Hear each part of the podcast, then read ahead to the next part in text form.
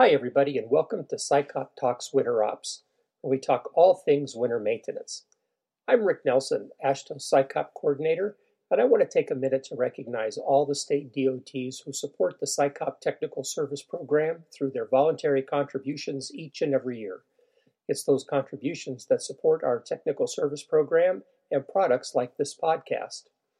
In our last podcast, we discussed the 11 things necessary for a world class winter maintenance program. In today's podcast, we're going to drill down into one of those top 11 items the budget. A world class winter maintenance program isn't anything without resources. And when I say resources, I mean the budget for winter maintenance. Providing winter maintenance isn't cheap. Deicing materials are costly, it takes a lot of labor to operate a 24 hour response, specialized equipment is very expensive with long lead delivery times. For example, the Minnesota DOT spent $94 million during the winter of 2015 16, and the Colorado DOT expended $78 million on their winter maintenance program. Now, these states have a significant winter maintenance program, but for states farther south, the commitment to providing mobility during all weather is just as important and probably harder to plan and budget for. Leadership in public works and its state DOTs are facing more and more difficult decisions regarding the competing interests for budget dollars, which includes providing winter service. One of the things that makes budgeting for winter so hard is trying to second guess Mother Nature. How many times have you heard, I remember when it used to snow so much you had to come and go through the second story window? Or, we never got this much snow in the past, or that you used to be able to play golf all winter long. There's probably a story in there somewhere about walking 10 miles to school in the snow, uphill both ways too, but nevertheless, it's difficult to sort out what are seasonal variations versus long term trends. There's no doubt there are regions in the nation where seeing winter weather more often than ever before, and motorists are less and less understanding of disruptions to their ability to go anywhere, anytime. In a 2015 survey we conducted as part of the National Winter Maintenance Peer Exchange, we asked the participants about budget impacts to the winter maintenance operations over the past five years. We had over 80 folks respond, and 27% of them said that they had to significantly modify their winter operations due to budget limitations. 70% of them said that during the past five years, the budget didn't impact their winter operations, but winter operations did impact their other maintenance activities. At the end of the day, rarely has anyone reduced service. But what does happen is the rest of the maintenance program suffers at the expense of winter. Winter always wins. So if you can optimize your winter program, you'll have more budget for other maintenance activities. So here are 10 things to consider when thinking about winter service and the budget. Here's number one. Budget requires long term thinking. When it comes to the weather, the only constant is change. Some areas are getting worse winters than they've seen in the past, and others not so much. Ask yourself do I need to increase the capacity of my stockpiles or develop new stockpile locations to improve efficiency? These are things that don't happen overnight, and it takes time to plan, design, and develop. The same goes for your equipment fleet. Do you need dedicated pieces of equipment are there opportunities to right size the composition of my fleet? Do I need equipment with higher capacity to move more snow or ice, or can I get away with smaller equipment? Will multifunction equipment meet my needs for both summer and winter?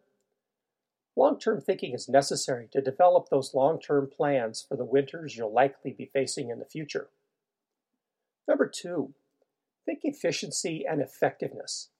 Everyone wants to be efficient, but remember, Efficiency is doing things right, but being effective is doing the right thing.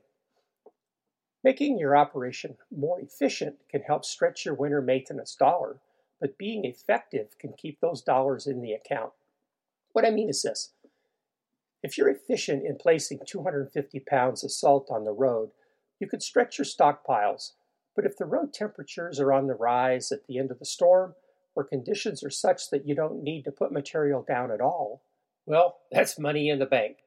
Good forecasts you can trust, data about road conditions, And snow plans with levels of service targets that you can aim for can help you be more effective. These are things that we'll talk about in future podcasts. Number three, measured response.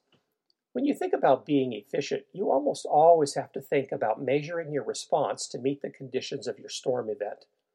If you treat every storm with the same massive response, you could be wasting resource. Again, having good, reliable forecasts that you can trust go a long way to tailoring the response to the storm event. I remember those driving commercials about fuel economy. If you avoid those jackrabbit starts and stops and be smooth in acceleration and deceleration, you can get better fuel economy. Well, the same goes for your winter maintenance program. Number four, add some new tools to your toolbox. Developing some new tools for winter storm response can help in effectively responding to a winter event. My dad used to say, if the only tool you have in your toolbox is a hammer, then all your problems look like nails.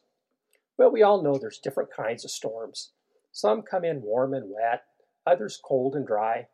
They turn cold or wet, sometimes with wind or without. Maybe it's freezing rain. So, why would you think that one response would fit all of those different weather storms? Developing some new tools doesn't have to cost a lot of money. Maybe it's a few mods to some equipment to start using brine for pre wetting or to retrofit a water truck to apply liquids. You could add more brine to your solids and have a slurry program. Just because you've always done it that way doesn't mean that's how you always have to do it. Number five, equipment flexibility. One thing that seems universal is that there's never enough money for equipment. Multifunctional pieces of equipment can provide good value during winter events by leveraging your core equipment fleet. Small blades on pickup trucks could be beneficial for light storms. Putting a straight plow blade on a loader could help in congested areas. Universal plow mounts can help swap trucks into uh, snowplow rotation. Tow plows, detachable uh, snowplow heads for loaders, slide in hoppers, or tailgate spreaders can establish a good fleet for winter service without uh, dedicating equipment for winter use only. Number six, comprehensive training for winter operations. Being effective means doing things right, and a comprehensive training program is a good start down that path. Lots of agencies have to rely on seasonal employees during the winter or even contractors to either supplement their own forces or as the sole response to winter events. Training on the proper use of equipment, calibration, the use of snow fighting materials is essential to be effective. Not always is on the job training the best way to approach your winter operations.